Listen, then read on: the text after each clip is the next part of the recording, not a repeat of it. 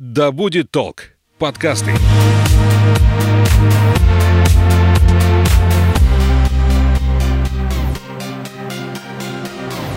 Привет, я Настя. Ты слушаешь подкаст об экологии и сортировке мусора «Ой, не туда». Героем этого эпизода стал Бауржан Кудаспаев, эко-волонтер и амбассадор Салюгемского национального парка, расположенного на территории Алтайского края. Мы поговорим о важности сохранения редких видов растений и животных. Наливай чай или кофе в свой многоразовый стакан и вслушивайся. Мы начинаем. Бауржан, привет! А, привет, Настя. Э, расскажи, пожалуйста, немного о себе вообще, чтобы у наших слушателей появилось представление о том, кто ты такой и чем ты вообще занимаешься. Я совсем недавно был финалистом а, всероссийского конкурса «Твой ход». Э, я вот недавно приехал из Сочи. А, до этого участвовал в различных других а, мероприятиях. То есть я такой человек, который любит путешествия, любит знакомства и общение с людьми а, из разных регионов России, из других стран. А, в общем, человек, который еще ищет э, что-то прекрасное в этом мире и не перестает находить. Летом как раз одна из твоих поездок была на Алтай. Расскажи немного об этом в своем путешествии. Оно тоже было в рамках фестиваля, конкурса, чего-то такого, если я правильно понимаю. А, да, действительно, летом я а, наконец-то съездил на Алтай, сбылась еще одна моя мечта. А, я стал участником эко-волонтерской школы, которая была организована руководителями молодежного клуба РГО в Республике Алтай. Это вот две замечательные девушки, Наталья и Валентина Ситниковы. И вот они решили организовать такую эко-волонтерскую школу, которая проходила на территории Савлюгемского национального парка – вот на территории этого парка э, находятся, точнее, обитают э, снежные барсы, ирбисы, э, горные бараны, козлы. Вот, и все эти животные ну, занесены в Красную книгу, они особо охраняемы. Вот. А сам проект был организован за счет, за счет грантовых средств, которые были выиграны во время Евразии Global ну, вот, в прошлом году. А как ты стал частью всего этого проекта? Как ты туда попал? Я подписан на различные аккаунты там Росмолодежи, там другие еще популярные, которые ну, нам как раз рассказывают о каких-то таких важных событиях. Вот. И в какой-то момент я увидел запись, что будет проходить такой-то проект, и можно подать заявки, можно подать заявки именно на различные локации, а, и Кавказ, и Байкал, и Алтай. И, конечно, для меня Алтай был приоритетом, так скажем.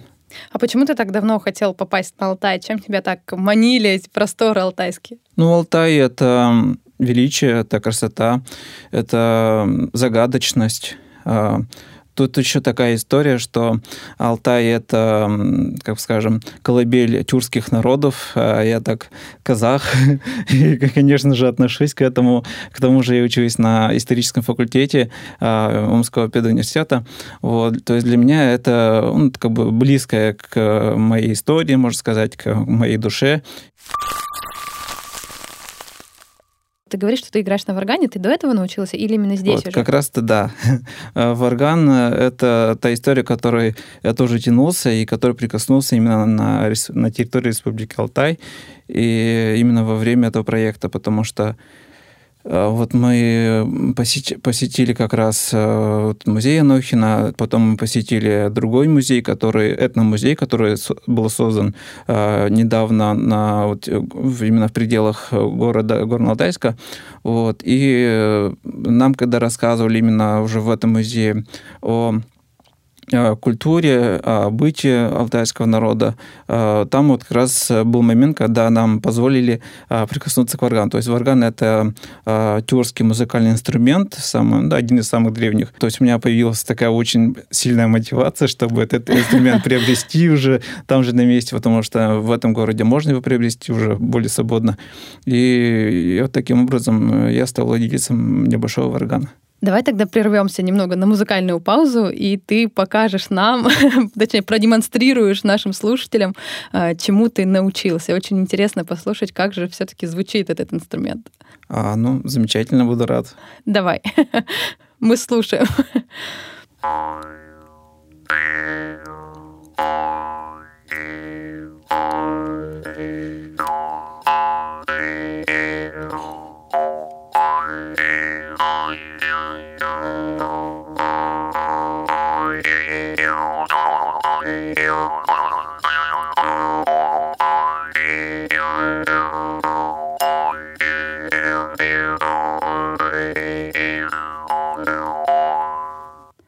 такой магический звук, немножко космический, мне кажется, погружает куда-то внутрь себя, вообще подумать о проблем, проблемах Вселенной. Давай как раз вернемся к вопросам, связанным с экологией. Я так понимаю, что твоя поездка была непосредственно связана с экологической направленностью. Вся вообще эта история была именно направлена на сохранение э, тех животных и просторов, которые есть на Алтае. А, то есть задача и цель поездки была такой, если я правильно поняла вообще по всем историям, которые прочитала, потому что ты мне рассказал. Это так? По большому счету, да, потому что, э, ну, то есть э, сам проект называется «Эко-волонтерская школа», то есть тут и экология, и волонтерство соединено. А, соответственно, мы вот участники этого волонтерской школы, то есть сейчас скажу коротко, участниками стали 15 человек, они были собраны из разных регионов. А, из Омска был один, я. А, был там хирург из Татарстана, были студенты там из других регионов, из там эковолонтер из, из Перми, был научный сотрудник МГУ, то есть э, люди, которые ну, в обычной жизни заинтересованы, ну, интересуются разными, э, можно сказать, сферами, да, вот, они как раз были собраны в рамках это, этого проекта, и получилась очень интересная команда. Ой, не туда.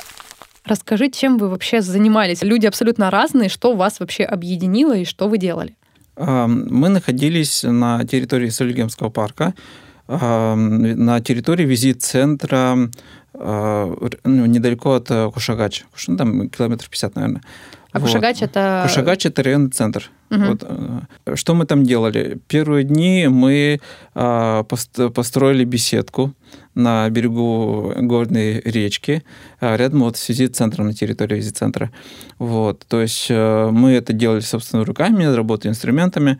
А, нам, конечно, мы, мы в большей степени, наверное, больше помогали сотрудникам, то есть сотрудники, они уже более наловчились э, к таким вот операциям, можно сказать, да, то есть они, как бы, не, не их первая беседка, но для нас это было а, такой очень уникальный опыт э, для городских жителей, а, которые приехали там с каких-то там регионов, э, которые до этого там не держали каких-то там электрических инструментов, там лобзики, там, не знаю, шуруповерты. То есть для них это было такое, ну, очень э, такая ну, новая практика для их жизни.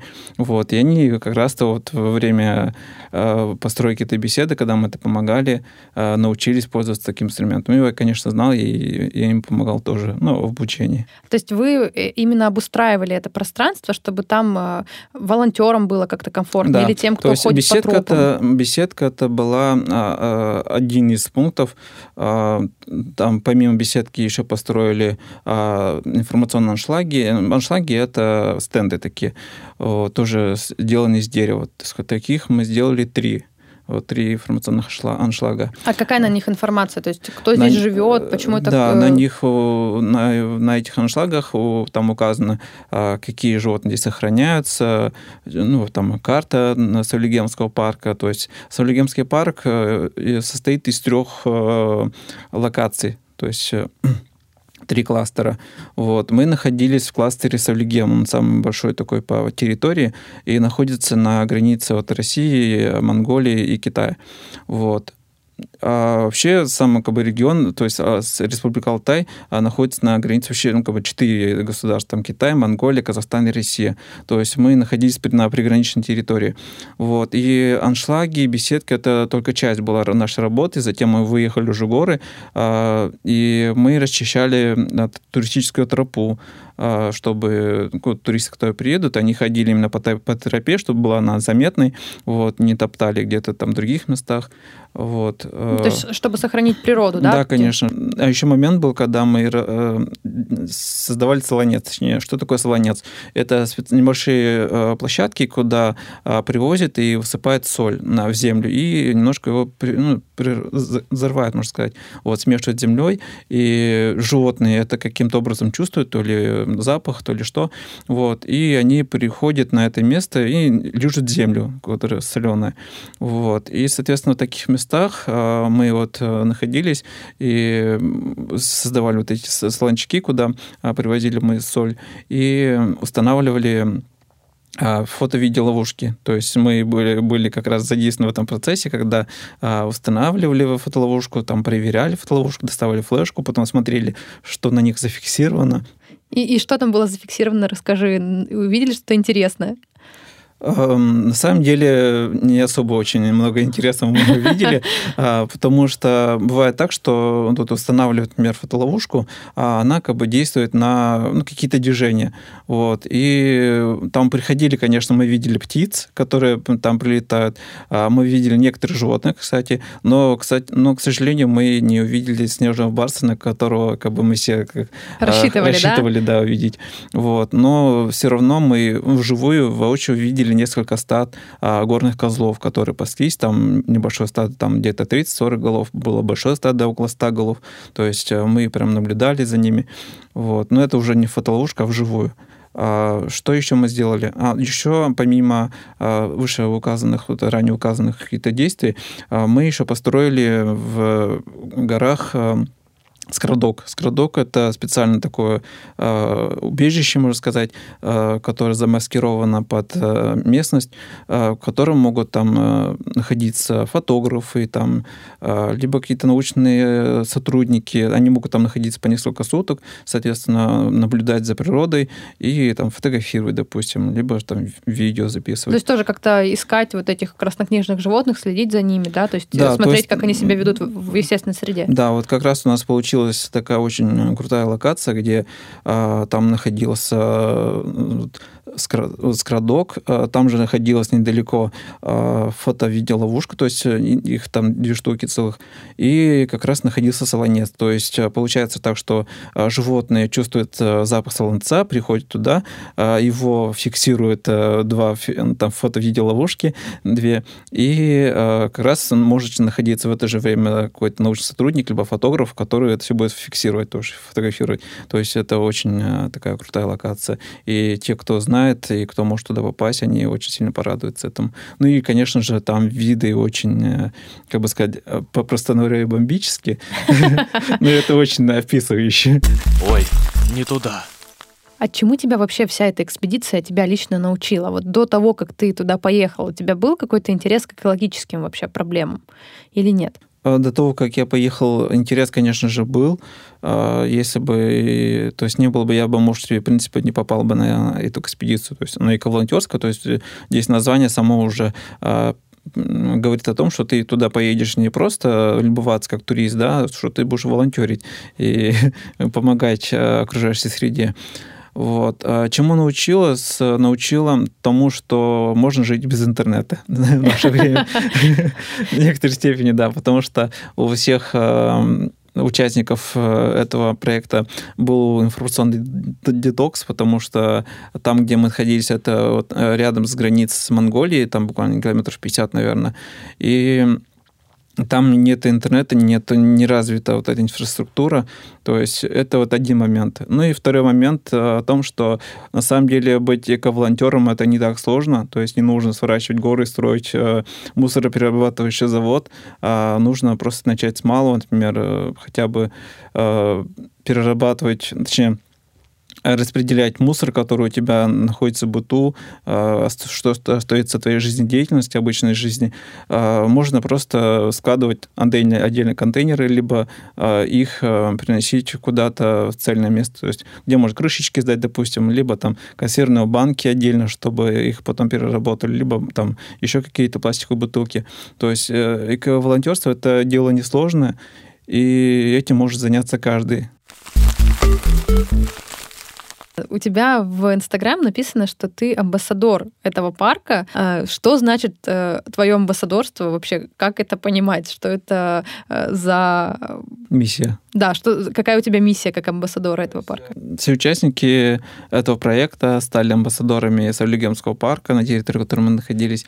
И наша миссия заключается в том, как раз, чтобы рассказать, э, во-первых, о проекте, в котором мы участвовали, и, во-вторых, о самом парке – то есть где находится, что они там делают, э, то есть какую можно помощь, допустим, оказать, э, либо как там в принципе, можно поехать и каким образом там оказаться. Вот. И я с того момента, как я приехал, ну, то есть это проект проходил в июне месяце, вот в 2021 году, и с момента, как я приехал в Омск, я встречался со студентами э, нескольких университетов, то есть э, на следующей неделе я еще встречусь с студентами э, Сибади, до этого встречался со студентами аграрки э, Омского государственного аграрного университета имени Столыпина. Вот, студи... Встречался со студентами педуниверситета. Вот, и как раз рассказывал о проекте и о Солигемском парке как добраться до этого парка, э, каждый ли человек может туда попасть и посмотреть на природу Алтая в рамках этого парка, что для этого нужно? Есть несколько визит-центров у Солигемского парка. А, мы находились а, вот на территории визит-центра, который находится а, в селе Кошагач. Вот. И чтобы стать, ну, точнее, оказаться на территории Солигемского парка, можно просто, например, туда приехать, сказать, что мы хотим вот посетить ваш парк, соответственно, вот, и вы можете посетить некоторые территории, которые находятся за пределом приграничной территории. Если же вы хотите посетить именно приграничную территорию, там э, нужно, то есть связаться, опять же, можно там позвонить, допустим, с сотрудником Солигонского парка и оформить, э, ну, чтобы пограничники тоже вас допустили э, далее уже приграничной территории, вот где мы именно находились. И то есть там оформляются пропуски временные для того, чтобы вы находились на этой ну, охраняемой территории. Ой, не туда. А вообще путешествие по этой территории, оно безопасно? То есть снежные барсы, это же все-таки хищники. Я думаю, что там еще другие животные обитают, которые могут представлять какую-то опасность. А, то есть контролируется ли как-то этот момент? То есть человеку там по этим экотропам безопасно ходить? Потому что кто-то ездит с детьми, кто-то просто не знает вообще, как себя вести в ситуации, когда ты встречаешься с э, диким зверем. Что в этой ситуации делать? Ну, на самом деле, да, а, лучше находиться на этой территории с сотрудниками, потому что они все-таки знают, как себя вести э, и как, э, ну, например, обычно туриста, незнакомого с этой местностью, предупредить да, о каких-то опасных моментах. На этой территории есть и медведи, и волки, которые нападают на стада, точнее, на отары овец мы ходили в гости к местным жителям, к алтайцам. И они вот рассказывали такие истории, что то есть они содержат, держат э, разных животных. Там, как, ну, как хозяйство, да? Да, у них да, такое... да, у них разные хозяйства. Вот, и, соответственно, они держат овец. И помогают им э, охранять, либо там руководить, руководить этой отарой овец э, собаки. И вот эти вот несчастные собаки, которые там живут вместе с этими овечками, вот, являются частью их семьи большой, они являются первыми жертвами вот этих волков, потому что волки собаки нападают, получается, на вот эти стада, и собаки при попытке защитить их, они становятся жертвой. Ну и, соответственно, еще волки могут потом еще на овечек нападать. Если человек окажется в этой ситуации, то ну, это тоже какая-то некоторая опасность. Еще один случай был, который нам рассказали. А, хозяин э, семьи, он рассказал такую историю, что он во время... А, зашел домой на обед, вот, услышал лай собак во дворе и решил ну, посмотреть, что там такое случилось. И э, выходит из дома, смотрит, а в, к нему в ограду зашел медведь и через забор выхватывает лапой э, барашка. Вот, а, который находился в, вот, в загоне. То есть это вот элементарный такой случай, который э, может рассказывать о том, что там действительно опасно, и нужно понимать, что ты находишься наедине с дикой природой. Это не только красиво, живописно, но и опасно. То есть нужно понимать, э, как себя вести, например. Почему, на твой взгляд, важно и ценно сохранить это пространство вот в том виде, в котором оно есть сейчас. Потому что я так понимаю, что этот парк не подлежит, допустим, застройке, не подлежит каким-то еще там, э, не знаю, раскопам и так далее. То есть эта территория охраняется, Сулигемский парк, правильно? Да, действительно, национальный парк э, является особо охраняемой э, природной территорией. И почему важно? То есть, в принципе, почему до сих пор сохранилось? Потому что этот район труднодоступен, Э, вот, ну, как я ранее говорил, что там... Тяжело много, добраться, да, туда Да, просто? туда, в принципе, тяжело добраться, и не каждый знает, что а, можно туда поехать и увидеть такие вот красоты, да. С другой стороны, там неразвитая инфраструктура. То есть помимо вот э, этого Чуйского тракта, э, то, то, что я тоже ранее говорил, что нет электричества, допустим, да, вот таких вот приграничных территориях. И если бы, например, было бы электричество, было, были бы какие-то шикарные дороги построены, соответственно, это бы вызвало интерес там каких-нибудь застройщиков, и они бы захотели там построить какой-нибудь коттеджный поселок для туристов, допустим. Вот. И, соответственно, там бы было бы много мусора, и это бы было бы много шума, и это бы навредило природе. Конечно же, необходимо какие-то такие инфраструктурные моменты их э, улучшать, но э, в то же время нельзя подвергать эту территорию какой-то глобальной застройке, э, какому-то большому заселению, потому что эти территории находятся, то есть там не, на них уже живут местное население, которые, у них своя культура, они чтят духов, э, ну, например, я говорю про алтайцев, и когда туристы приезжают на какие-то такие места знаковые, они ну, небрежно относятся к этой культуре, потому что там бывают такие стенды. А, вот есть а, вдоль а, Чувского тракта гейзеровое озеро, и когда вот идешь к этому гейзеру озеру по тропе, там был такой баннер, написано, что здесь вот ну, уважайте природу, не мусорите, там, либо вы там разлить духов да, местных. То есть для них это не какие-то сказки, это на самом деле люди в это верят. Они приезжают в какие-то такие вот э, сокровенные места, э, места э, своими мыслями, да, и там повязывают эти белые ленточки. И кто был на Алтае, видел такие деревья с, с этими ленточками. Вот. То есть это не только охрана природы, это охрана культуры, это охрана а, это культурного, в принципе, наследия. Вот. И если мы уже говорим о природе конкретно, то охрана, ну, соответственно, снежных барсов, а, других там животных, краснокнижных растений. То есть, когда я был на, вот на этой территории, я пытался найти Эдельвейс, а, который тоже много людей об этом слышали, но не видели, ну, как такое вот э, очень красивое растение, тоже труднодоступно растет в этих горах. И я не смог его найти, потому что он цветет э, в июле, а я был был там в июне. Вот, и Немножко тебе просто по времени не совпало, да? Да, да. Вот, мне по, по времени совпало. То есть это то, что нам нужно действительно сохранить и беречь уже сейчас. То есть э, нужно смотреть э, вот, ну, в будущее, да, с таким вот э, уже с энтузиазмом и с, уже с трудом именно сейчас. То есть именно экологическое волонтерство и а, такой тяжелый труд этих сотрудников а, приведет, надеюсь, что в будущем каким-то таким масштабным положительным эффектам. А, ты ездил в рамках эко-школы, эко-волонтерской школы. А, любой ли человек может стать учеником этой школы и поехать в другое, может быть, пространство, в другое место и чему-то научиться, тоже как-то беречь природу, а, какие-то делать а, проекты, чем-то вот таким заниматься, то есть стать частью этого комьюнити? А, насчет возрастных ограничений, то есть, конечно же, от 18 плюс, но у нас есть законодательство, что это молодежное, да, молодежь у нас до 35, до 35 да? лет, угу. да, то есть, ну, по-моему, этим возрастом все-таки не ограничивается. А, и э, если вы хотите стать участником э, эко-волонтерской школы, которая э, организовывается молодежными клубами РГО в разных регионах, вы просто можете там зайти на сайт, например, молодежного клуба РГО, там, либо просто РГО, и найти такую более ну, подробную информацию.